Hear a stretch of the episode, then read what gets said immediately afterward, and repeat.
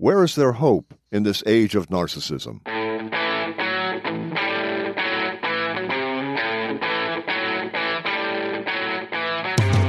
Welcome to the Hub for Important Ideas. I'm Steve James. And I'm Ken Swain. In this episode, we talk about narcissism, the unexpected dangers it poses for our society, and possible antidotes that we believe have far reaching potential. We're going to play for you a conversation we had with Sheldon Solomon two weeks ago. We pulled this segment from what started as a sound check and turned into a long, casual conversation about several topics that we had on our minds. The more formal recording we'll have for you in the next podcast or two, but we like what was said here, so we thought we would share it. So, to introduce Sheldon, Sheldon Solomon, PhD, is a social psychologist at Skidmore College. He is best known for co developing terror management theory with Jeff Greenberg and Tom Pyszczynski, which is concerned with how humans deal with their own sense of mortality. He's the author or co author of over a hundred articles and several books, and has been featured in several films, television documentaries, and radio interviews. He co authored the book The Worm at the Core on the role of death in life with Greenberg and Pyszczynski. He most recently appeared in the documentary Planet of the Humans. Here's the conversation with Dr. Solomon. I think it's important that we talk about narcissism on a continuum and point out that it has a good side, a middle, and a bad side. Because everybody has a tendency to think narcissism, bad. I don't disagree with that. I just think it'll reframe the subject for people and they might think about it differently. We've been hearing about an epidemic of narcissism for a long time. I, mean, 2009 at least. Yeah, but, and but, and but, by that we mean Becker was talking Trumpian about. Trumpian narcissism. Well, Trump Trump raised it to a new level. He did. Right. So so all of a sudden it became this hot buzzword, you know. Right. And yeah, you're right. There's healthy narcissism and there's the narcissism of little children and everybody has to take care of themselves to a certain degree, right? That, that, that's fine. But narcissism is full blown narcissism is is a mental illness. Yeah. So it, it gets confusing when you talk about it on a continuum. Maybe we should give it a, a qualifier. To help us out, Sheldon. I mean, um, radical narcissism or really bad narcissism? What, what's the right term? No, I think we're going to have to chew on this a bit. Like, uh, uh, go, Ken. I've got a little bit of a, a narcissistic personality disorder. And I learned from spending a quarter of a million dollars of my own money on therapy that it has to do with temperament, which is one of the reasons I wanted to talk about temperament. Because sure my temperament is like your temperament, which is not like my mom's temperament was at all. And I realized that at a very young age because I would meet someone else like myself and they immediately got things about me that my own mother didn't get. To me, it's really, uh, I've been preoccupied with it since we talked on the phone. Right. And I, I, I think it's too huge we have to sort it out. I don't have it yet because what what we're I think converging on is that we need to figure out a way to convey what we mean by narcissism that acknowledges that it's natural, that it varies temperamentally, right, that it is not of necessity an abomination, right. but can readily become one. Yes. And is more likely to do so in certain historical moments in particular cultural contexts. But could we use a different, could we use a term like self centeredness, self absorbed? There are other ways of talking about, you know, arrogance. There are all these other ways of talking about narcissism without necessarily using that clinical term. Yeah. Except that it's the one that's getting bandied about right now. Right. So we yeah. want to interface with it. And, and, and here I'm going to have to do my homework because the Christopher Lasch dude, have you ever heard that name? We're going to have to Google him. He wrote a book called The Culture of Narcissism. I have heard of that book. Yeah. And this is in the, you know, late 1970s, early 1980s. And you, Steve, this is in your fucking book. Reagan, you know, we have to track this historically. You, you have to weigh in on this one in the sense that that's a lot of what your book is about. Yeah. No, I know. You're, but you're the only one who read it. Well, no, Dan Lichty read it. Okay, but that that's two. I read large parts of it. Yeah. No matter the, the argument remains intact. And no, it does. It does. The human mind makes connections and relationships, even when they don't exist, right? But two things might be coincidental, but they happen around the same time, so you link them, right?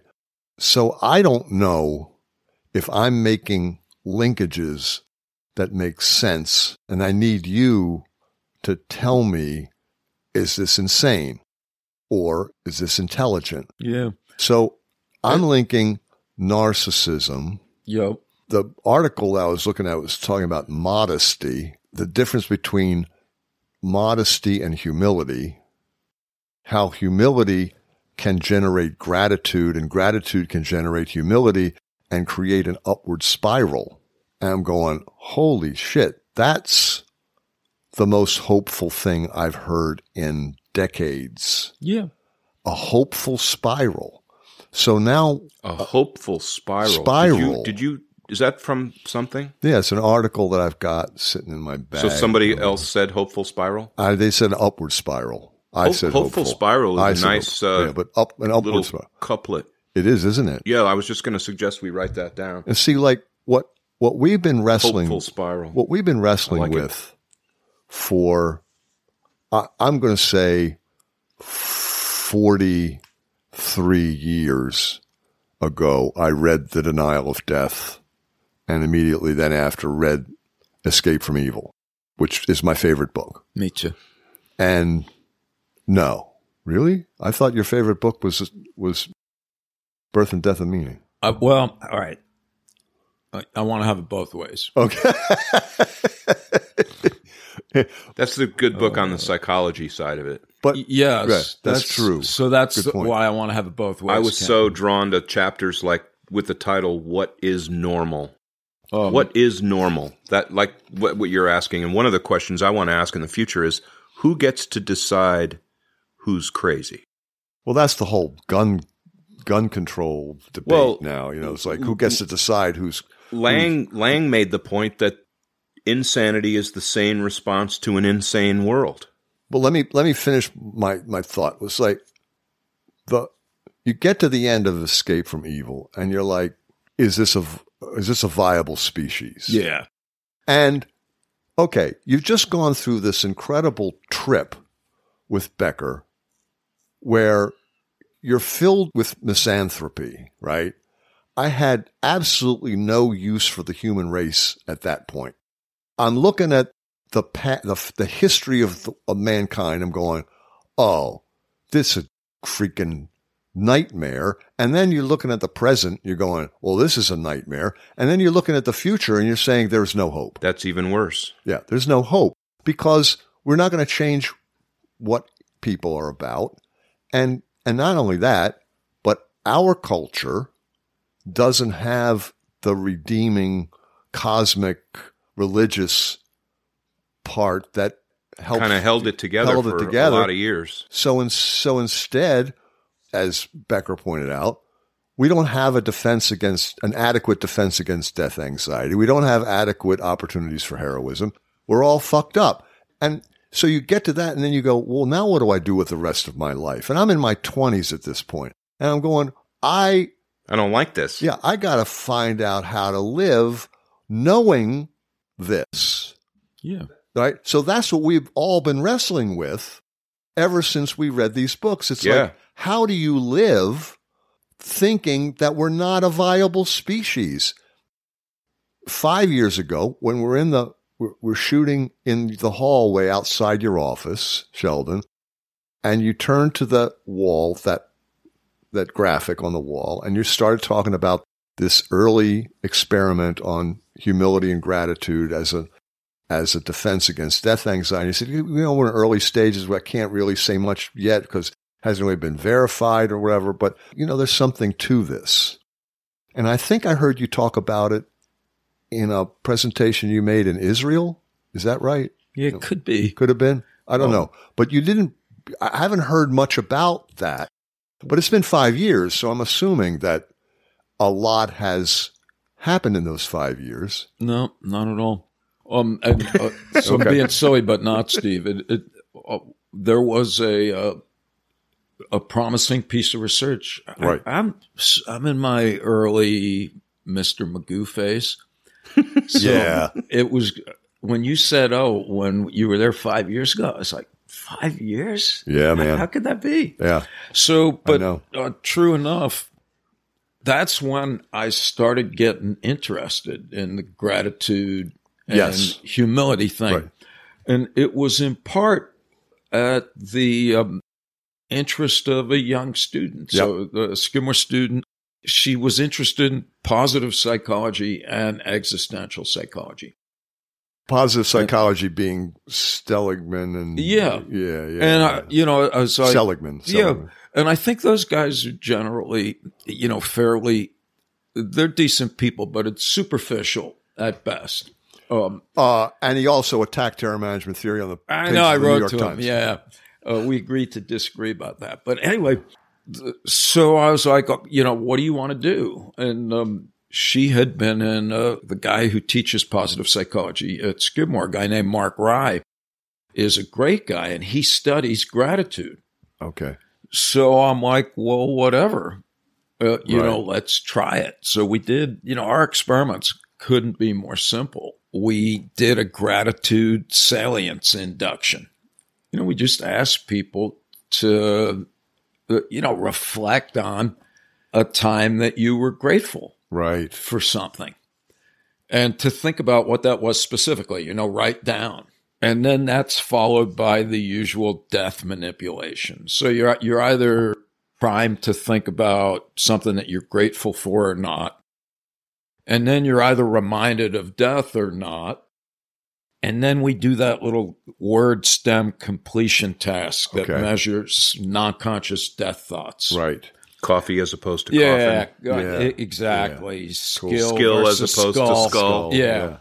And so I was quite surprised when we found with a very small sample that just reflecting on something that you were grateful for, the participants who uh, were grateful had lower death thought accessibility.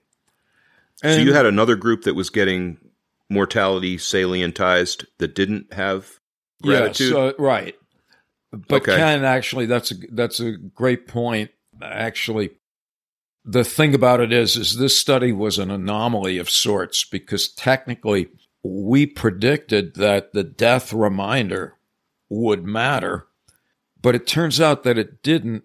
We got what's called a main effect, and that is that the people who thought about being grateful they had lower death thought accessibility in both the death condition as well as the other one. wow. And what that suggests, you don't you can't make anything of a single study. Right. But to just do what you can't, and that's to suppose that that means something. Right. That could mean that gratitude is pretty potent shit. That it actually No kidding. um, renders you more sublime than uh, in a baseline condition. Right. All right. That finding, though, desperately needs to be studied extensively. studied again. All right. Though the more compelling work is the humility end of things. All right. And this is one of Tom's students. And again, I'll, I'll stare at it when it comes time for us to, to be talking about this because it's good to be precise. It's described in that handout Okay. I think, that I sent you guys. Maybe not, but you know, basically, they just found that Tom and one of his students, you know, they did this again, a humility induction, uh, you know, where they were careful to explain what humility is as opposed to self deprecation. Or m- modesty. Yeah, modesty. That's right. They're, they're different. Yeah. And so, anyway, they do this humility induction. Then they do the death thing. And then they measure whether you piss on somebody who's different. And the people who were humble did not respond to the death reminder by denigrating someone who's different. right. Now, she did like four other things that are variants of that notion Okay. all interesting and all different that basically uh, converge on the idea that humility in the empirical sense appears to buffer existential anxieties as well as affirming your cultural worldview or bolstering self-esteem. The article that I'm referencing, and I'm sorry I didn't send it to you, but I didn't have access to the electronic version. I don't even know if I have the electronic version. I think it just, I scraped it off the internet, but I'll get it to you both because this team of psychologists, I think it's like three people, they studied humility and gratitude and they saw that humility and gratitude was an antidote to insomnia and stress Yeah. they're looking at these maladies that it counteracts. Yep. And it makes perfect sense to me because, like I said when we were talking on the phone, it's at the heart of Catholicism. I don't know if it's at the heart of Judaism or, you know, uh, Of course it is. Yeah, it's at the yeah, heart I of think it is. every. Every the- religion. every religion Yeah. has that. I can't speak for every it's religion. kind of the golden You know? rule. In Yeah, a way. it is. I, I, but I, I know that was what the whole experience was for us as, as kids growing up with the nuns and the priests and all. It was like, be humble in the eyes of God and be humble in this world that you found yourself in. Be grateful for your life, for being in this world. Understand that you're going to die. You're told you're going to die like every day and you're going to go to heaven and you're going to be blissfully happy for party. You're going to party with your dead relative. and so and but you're but you're not at the top of the food chain you're number two or three behind god the angels and humans right so there's no reason for you to commit the cardinal sin of pride pride was defined as putting yourself above god or ahead of god so that was like you're destined for hell if you commit this cardinal sin here we are, here we find ourselves in this narcissistic society where narcissism is rewarded, revered. Every time you turn on the TV, you're either watching a reality TV show where they just people are just talking about themselves constantly. Goldie loves to watch Dancing with the Stars. I hate that. I like the dancing part, but you cringe I can't stand. when they start Oh my talking, Yeah. God, you and and it, somebody has to cry once an episode. yep. Somebody's got to talk about how their parents or, I mean, the skill is great. I, I do like that. I can't stand the sound. No. or an awards show where they they walk up on the stage and they get handed the award, whatever. It's a, an award show every three weeks, right? Some kind of an award, Academy Awards, Emmy Awards, Oscars, you know, Golden Globe. And it's always the same thing. They get up on the stage and they go, I, I, me, me, I'm gonna, I, and you just cringe, cringe hearing that. And you go, ah, I can't, I can't process it. But yet at the same time, studies are being done showing that the more narcissistic your Facebook post, the more likes you get. So we're in this culture where we're being told it's good to be arrogant. It's good to be self-centered. It's good to think of your your achievement, your the wealth you're amassing because of these incredible talents that you have. And then the common good is goes on the back burner. It's very anti-Nietzsche. What is? Gratitude and compassion. He thought they were weak, just weakness, and he thought that the people who march in and take what they want, those are the ones who he thought were were the best.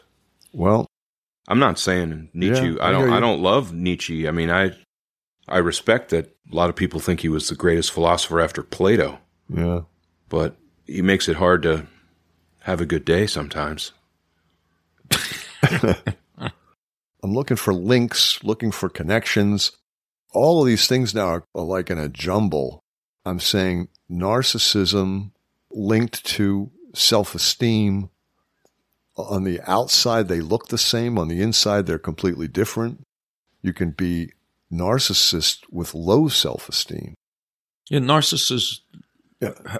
they do have low, Low self implicit self implicit, implicit, exactly. Yeah. so uh, you know, there, you know, one way of thinking about it that is, I think, comprehensible and also empirically defensible is that the narcissist is a legend in his own mind, right. scores unbelievably high on self-esteem measures, and unbelievably low on measures of implicit or unconscious self-esteem. So on the one hand, you, you know, you give them a self-esteem scale. They're like, I'm the best, fuck the rest. But these implicit things, it has to do with reaction times, how rapidly you associate like first person pronouns with negative adjectives. Wow.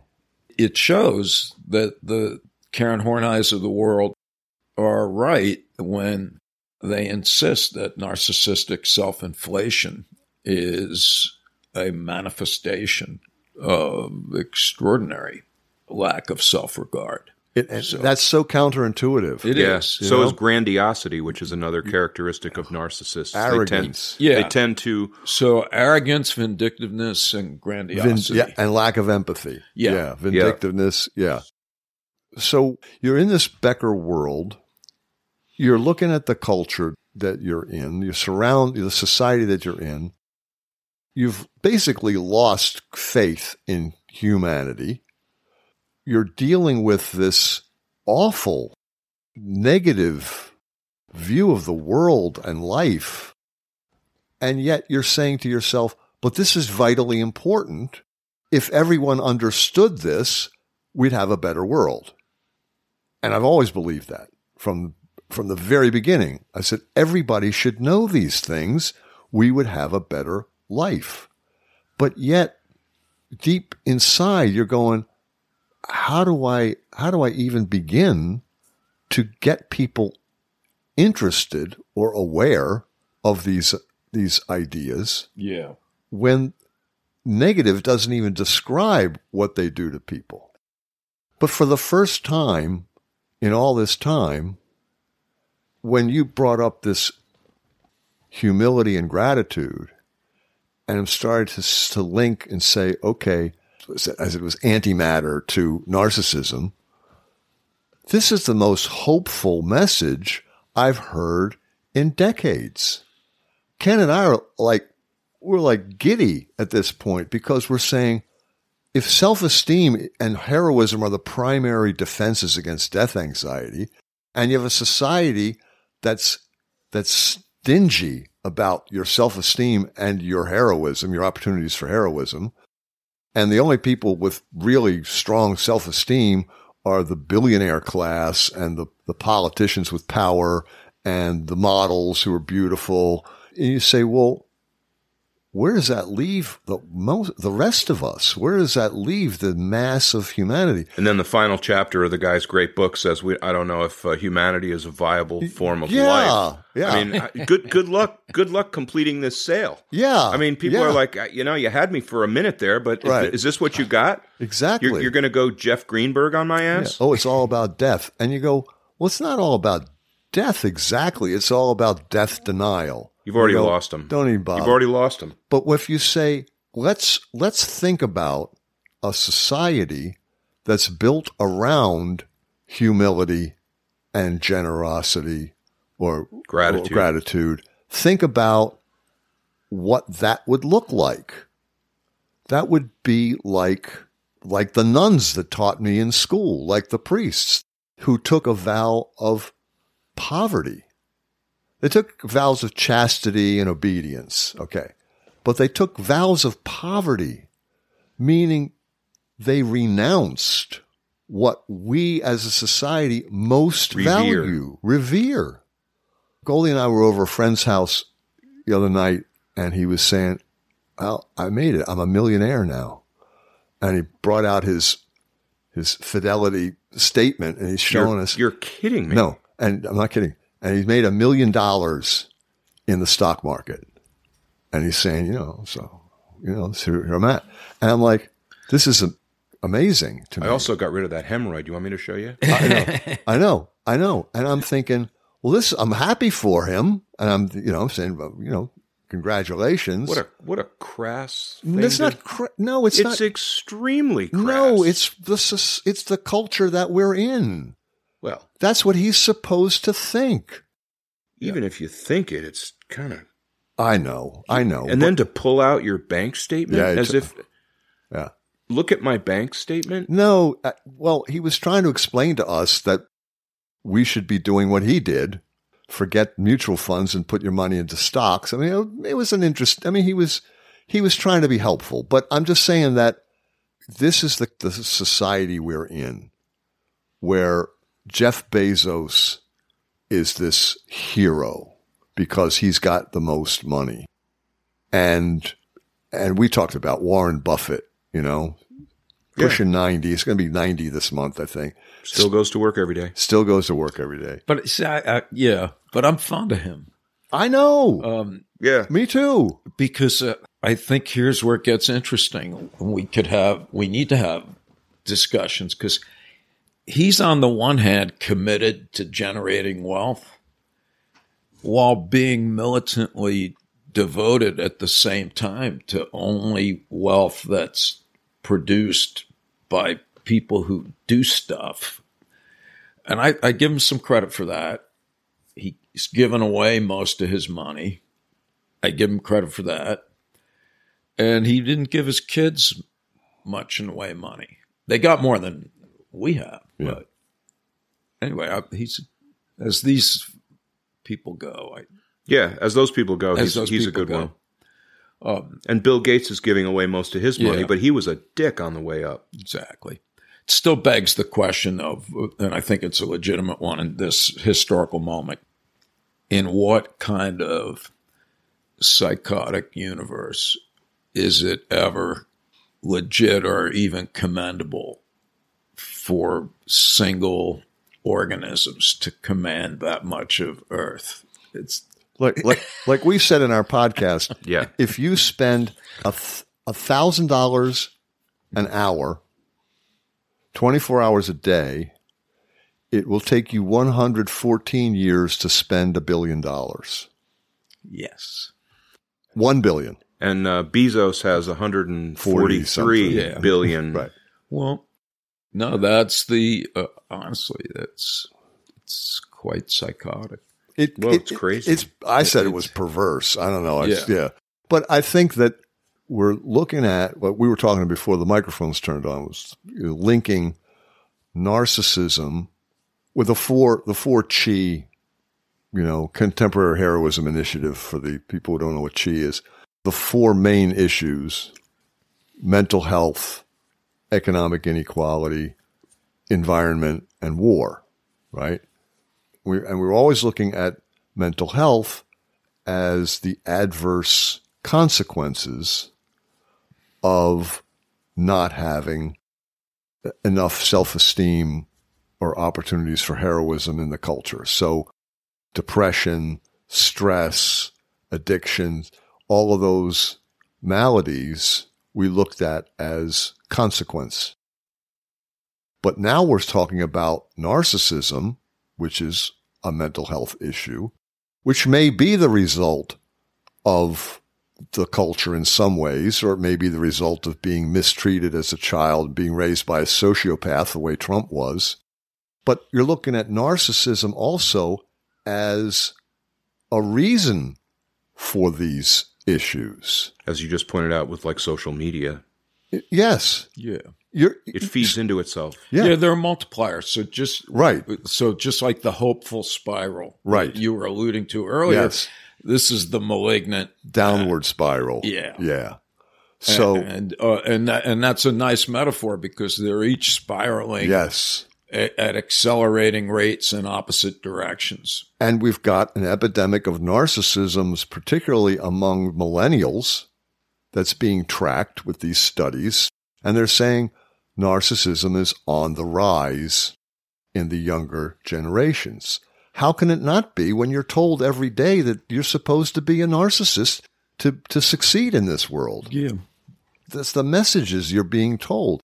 So I'm looking at this from the chi perspective, going, well, wait a minute.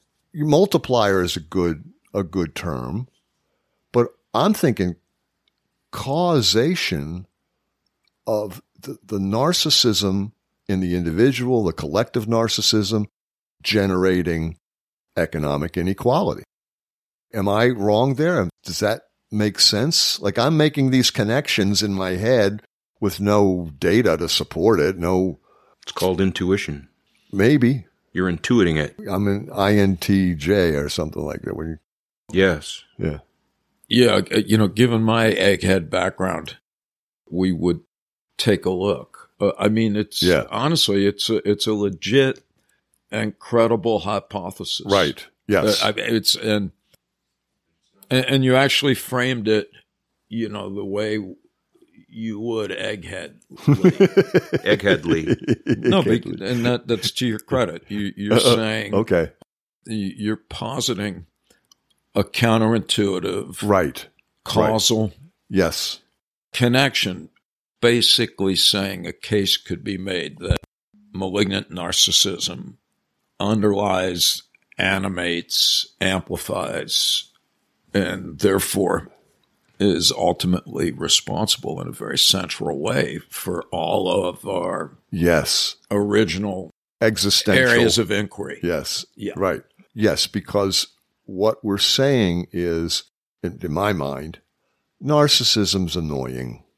You see these articles, well, you don't want to date a narcissist Yeah. because these things are going to happen if you date a narcissist. And they're very charming. Narcissists are very, they're very charming and they're very attractive and blah, blah, blah. But then when you really get into a relationship with them, they, you know, they cause you all these problems.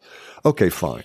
But economic inequality is a danger to your health. Yeah.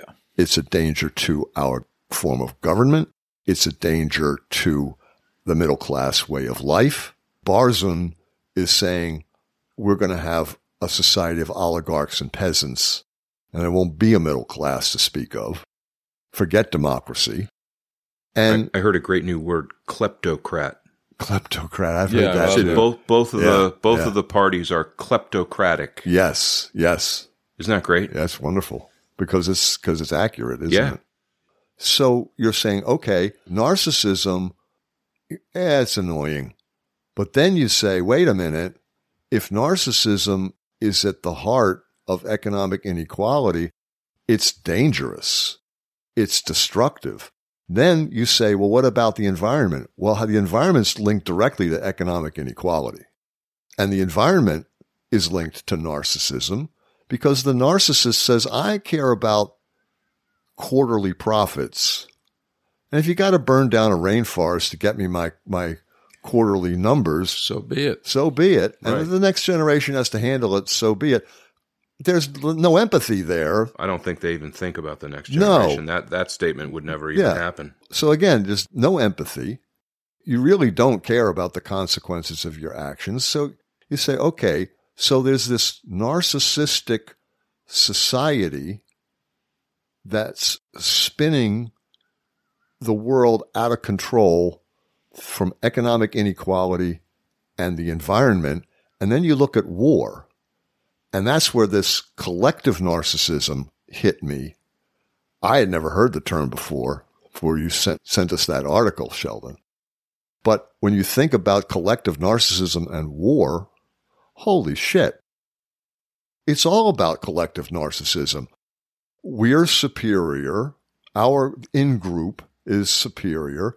Oh, our in group feels put upon by those towel heads over there. We So smote them. yeah. Smite them. Take their oil while we're at it because we, we deserve it.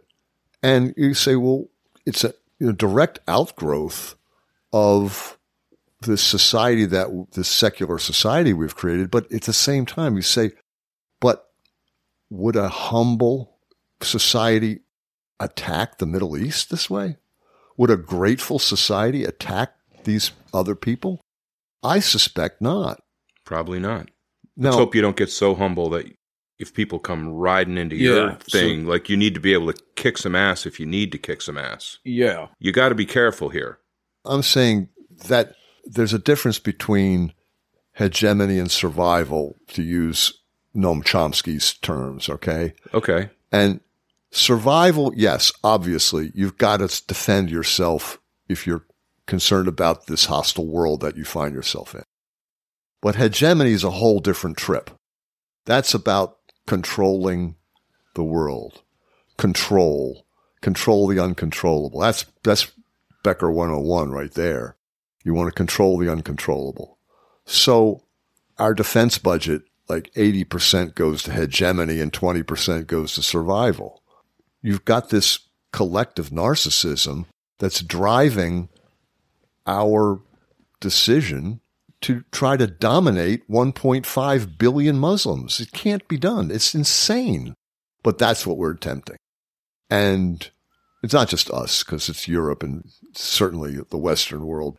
But the Muslims are thinking the exact same thing. They're going, well, yeah, you've got nukes, but we've got God. We've got Allah on our side. And you're just secular infidels.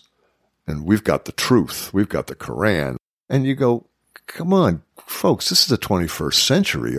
I thought we would have put this behind us by now, but we obviously haven't. But if, if I think about humility and gratitude as an antidote, well, then I would think the Muslims would, would embrace that. The Christians would embrace that. These born again Christians, the humanists would embrace it.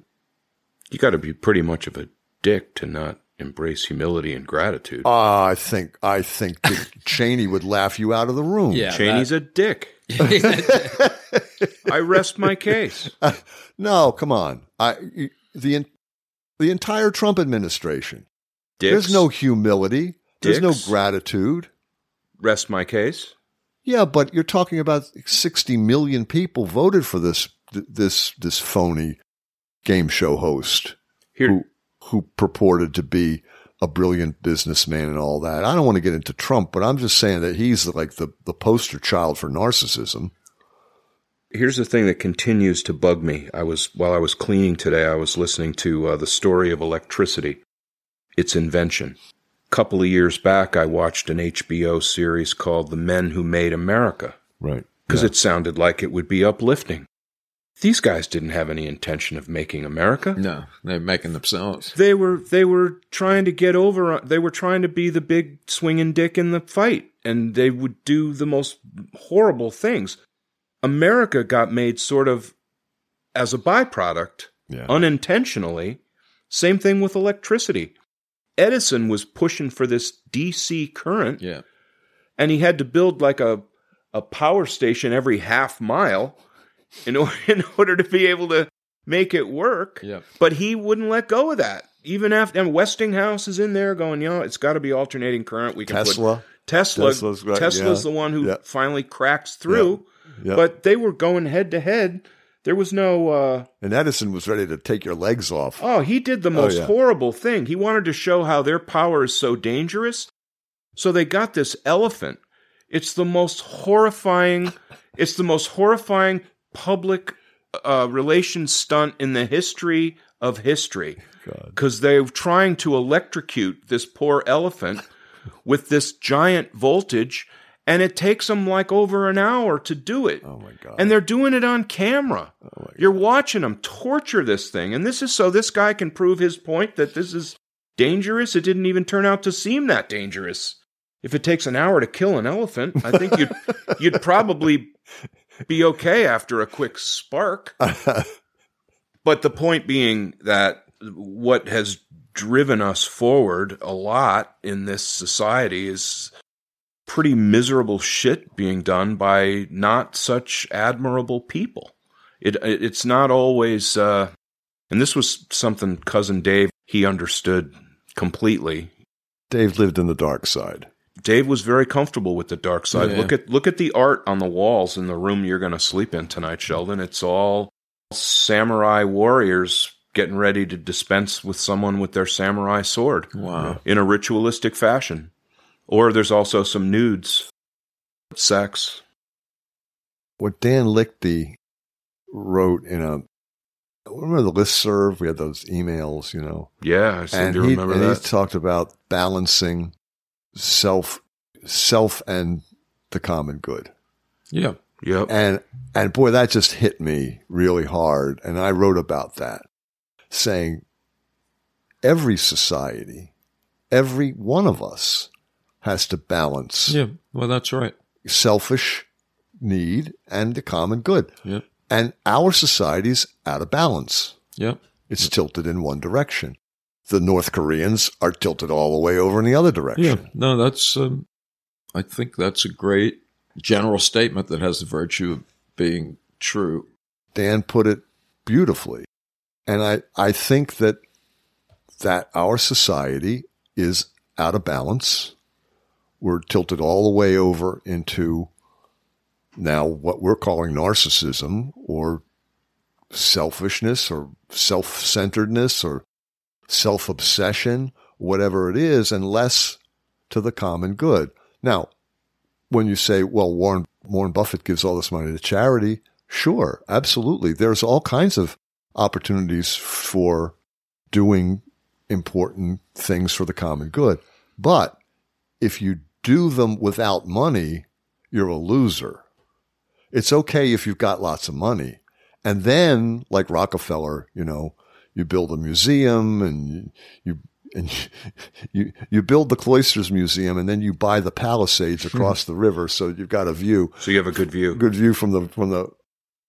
That's know, the way from those guys think. But That's thinking big. but they did think in terms of the common good. The robber barons were all about building libraries and you know testaments to themselves, legacies, and this kind of thing. These, I don't know, these billionaires, you don't see a lot of that. That kind of uh, philanthropy. Yeah, you know they're doing it for tax purposes, but it's not the same kind of thing that. Well, I, I don't mean to.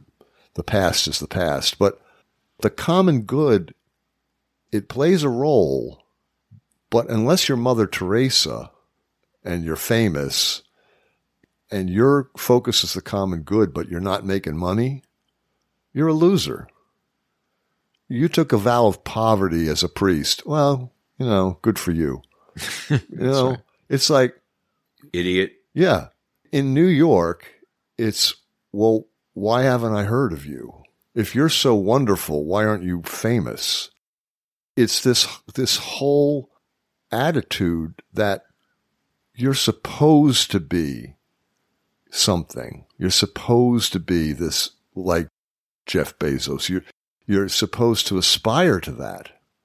And that just fuels this, this narcissism that is, I think, that's killing us. If you come back and say, but what about humility and Gratitude. and gratitude, they say, well, I can buy that. If you can fake sincerity, the rest is, you know, rest is easy. Ew. Ew, I don't like that one. but this is the first time I have felt genuinely hopeful. And I might be getting way, way ahead of ourselves here. No, I've got the same experience when we f- were talking to him. It's Yeah. because this is something I really feel like I could get behind and make something happen with. I don't know what I would make happen, but I, Well, then what are we doing here? No, I know. I mean, I, I, I want to talk about it and explore it. And then, It's an idea that I can see people getting interested in and not getting as turned off as they did by Becker and TMT, because it's got an it's got a potential upside yes, if it's really true what we're saying here, and it sounds like it is from the experiments that Sheldon just described about gratitude being an antidote for subsequently induced mortality salience, and then testing it on the far side, proving that the gratitude had an impact. Theoretically, as he says, we got to test it more. But that seems worthwhile. And if it's true, now people can do something. That's that's something that, like you said, is built into the religions. People already have a sense of how to do that. I'm amazed that they're not saying, look, don't take the sleeping pill, embrace humility and gratitude to cure your insomnia. I hadn't even known. I didn't why even know about that why go aspect it. through why go through years of analysis when you can reduce your depression or your stress by embracing humility and gratitude? Well, you know, that's what the positive psych people would. Right. Um, yes. So, in that sense, they have a point taken. Right. And at its best, that's where the mindfulness people, The what? the the mindfulness, movement- Mindfulness. Right. you know, I'm like, yeah, these are interrelated constructs, and I would argue phenomenological experiences. You know, because I think if you're grateful and humble, it draws your attention to different things, and that lends itself more to a state of mind that's will ideally foster a completely different set of values and behaviors. Right. possibly a better society. I don't see grateful, humble people invading Iraq on the pretext of Yeah. weapons of mass destruction. I don't see them burning down rainforests so they can make their quarterly numbers. I don't see them doing anything that Dick Cheney did for a living or that Trump is doing now. And I, I just feel like there's something to this that makes a lot of sense to me. And I wish I understood more of it. I wish there was more data. Let's try getting that going. There's something we could help out with. Right. When we did the uh, conversations with Solomon interviews with, with Jeff and Tom, and I brought up emotional intelligence, and Jeff was like, "Does anybody know what this shit is?" And Jeff Jeff hit you over the head with a hammer. Yeah, and and Sheldon was saying, "Yeah, yeah, it's such and such without attribution," and I'm going, "Yeah, okay." I, I, I from that from your standpoint, I can understand how you might not be crazy about Daniel Goleman, but I thought emotional intelligence was a very important. Oh, of course it is. Yeah, uh, you know, I think Jeff was pissing on it, and maybe I was also, just because it's been floating around.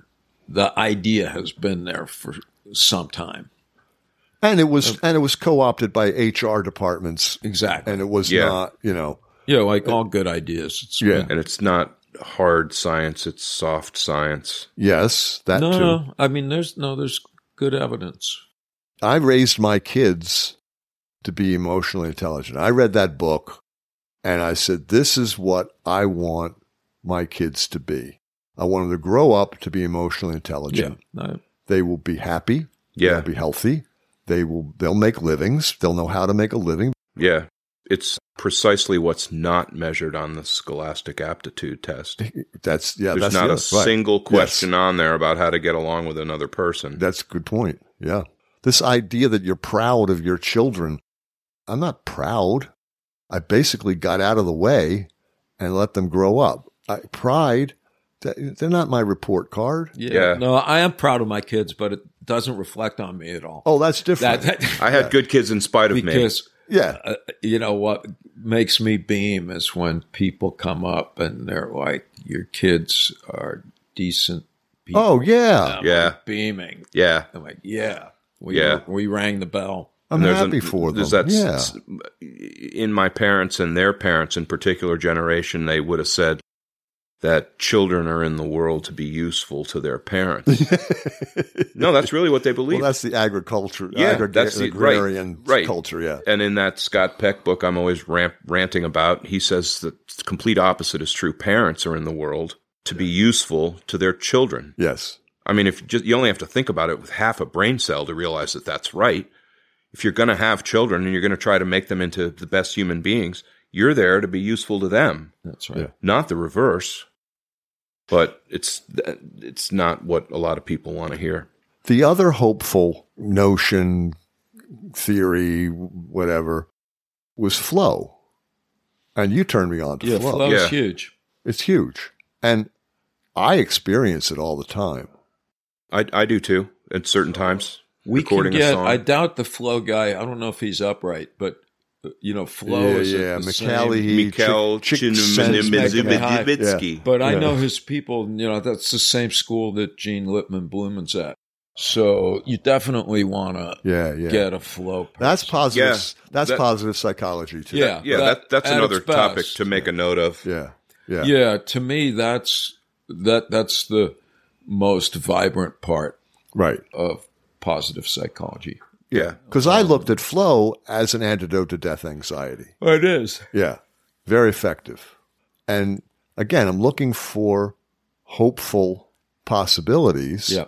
Humility and gratitude. You were taught as a Catholic to believe how humble you're supposed to be. I have I have one uh, idea. It's a Joseph Campbellism that I want to say because this isn't completely new. What you're saying, Yeah. there are, were cultures where the men would go out on the hunt, and when they came back victorious, the leader had the privilege Of, Of giving away. giving away Yes. the best parts Yes. of the kill, often eating a terrible yeah.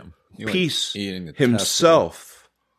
That's the same message. Yeah, isn't it? The best part of bringing it home is yes. sharing it with the the other citizens. Which I like is that. inconceivable. in Inconceivable now.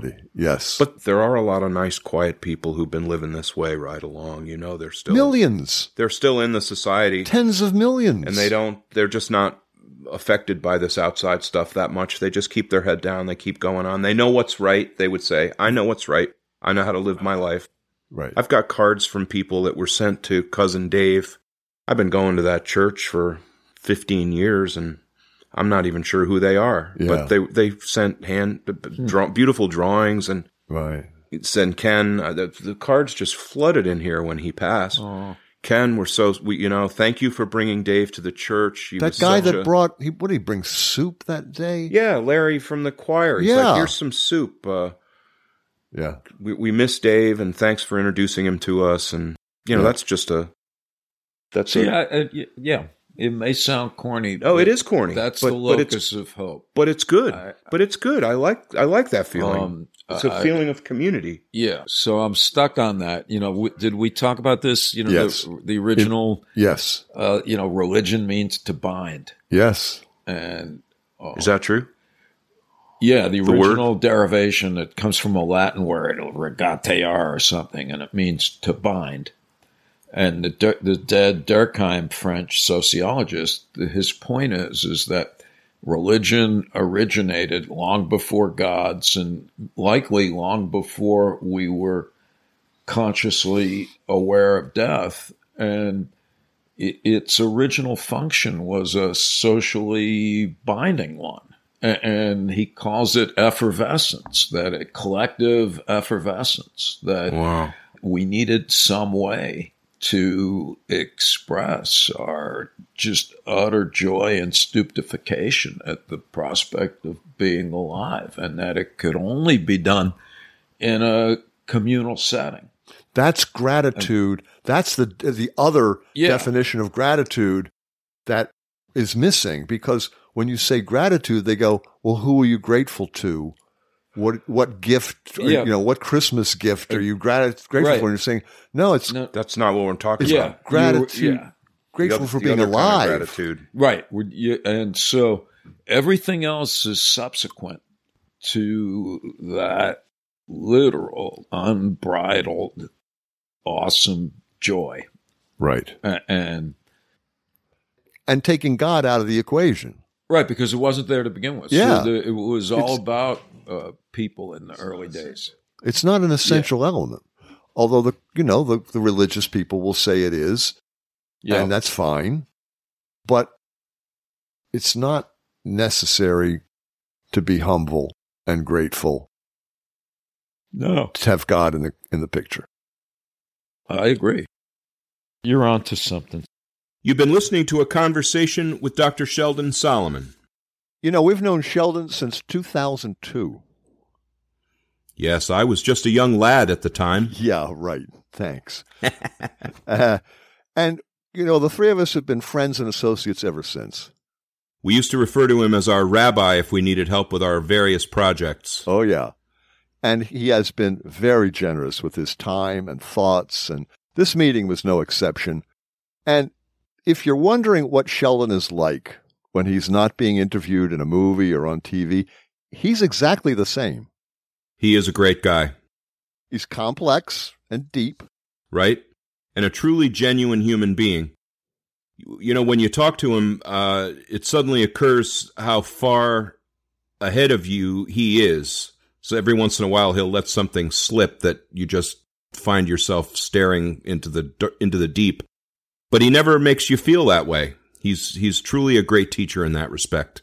I always feel embarrassed when he says, "And have you read so and so?" I'm like, I should just say to him, "Look, Sheldon, I haven't read anything that you've read, so let's don't even go there." Right? But it's like he, he, can go through a list of he, books about any subject. There's almost nothing he oh hasn't read. He's so well read. It's but anyway, uh, he's an academic. So, it's his job.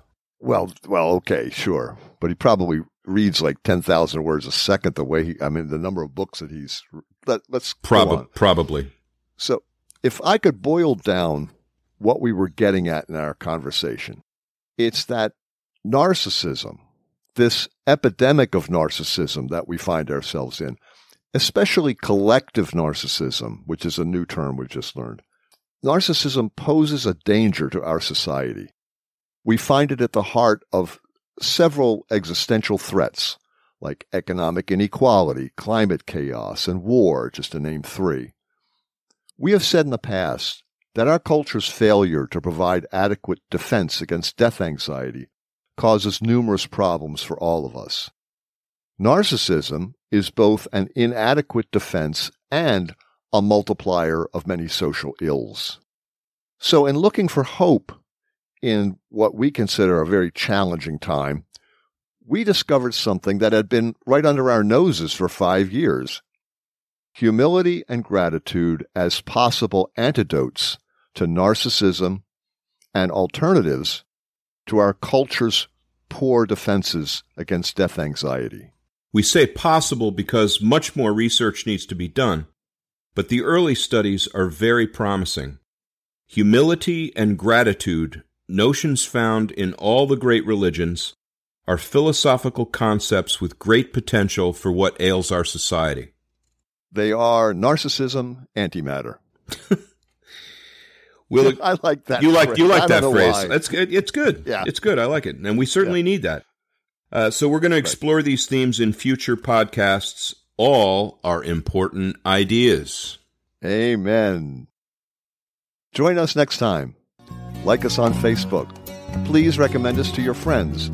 You can find us at www.thehubforimportantideas.com. And support us on Patreon at www.patreon.com front slash the hub important ideas. We are 100% listener supported. Thank you for listening to the hub for important ideas. I'm steve james. And i'm ken swain. Stay safe everybody. Stay well